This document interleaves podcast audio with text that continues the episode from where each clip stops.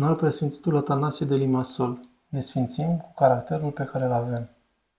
Se pare că și Sfântul Apostol Pavel era slab trupește. De aceea se spune aici că judecați lucrurile după înfățișare. Se pare că era slab, era bolnăvicios. Și precum el însuși spune, avea o boală care îl smerea.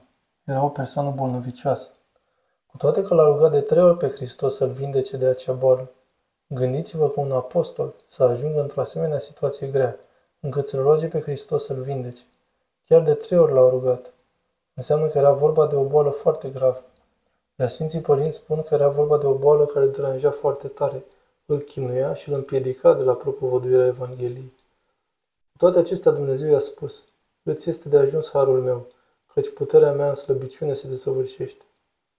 Puterea lui Dumnezeu se desăvârșește în mijlocul neputinței și a bolilor omenești. Domnul nu a vrut să ia boala, l-a lăsat așa. Din această cauză, ceilalți îl treceau cu vederea, pentru că nu era puternic, nu era vânjos precum Petru, care a luat sabie și a tăiat urechea lui Marfus, făcând și alte fapte spontane care arătau că este un om energic. Pavel avea un caracter diferit și altă constituție fizică.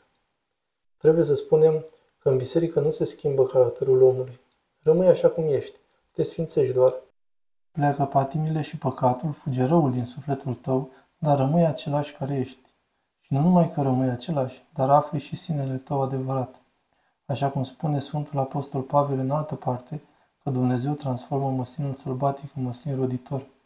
Și Gheronda spunea că nu transformă într-un portocal sau într-un păr, ci îl face măslin, un măslin roditor. Omul slăbănog rămâne slăbănog și sfânt să fie, tot slăbănog va rămâne, dar e puternic în Hristos. Cel care are în caracterul său anumite trăsături, așa cum ne spunea Sfântul Paisie, dacă cineva este vorbăreț, va deveni un sfânt vorbăreț. Vorbește într-una despre Dumnezeu.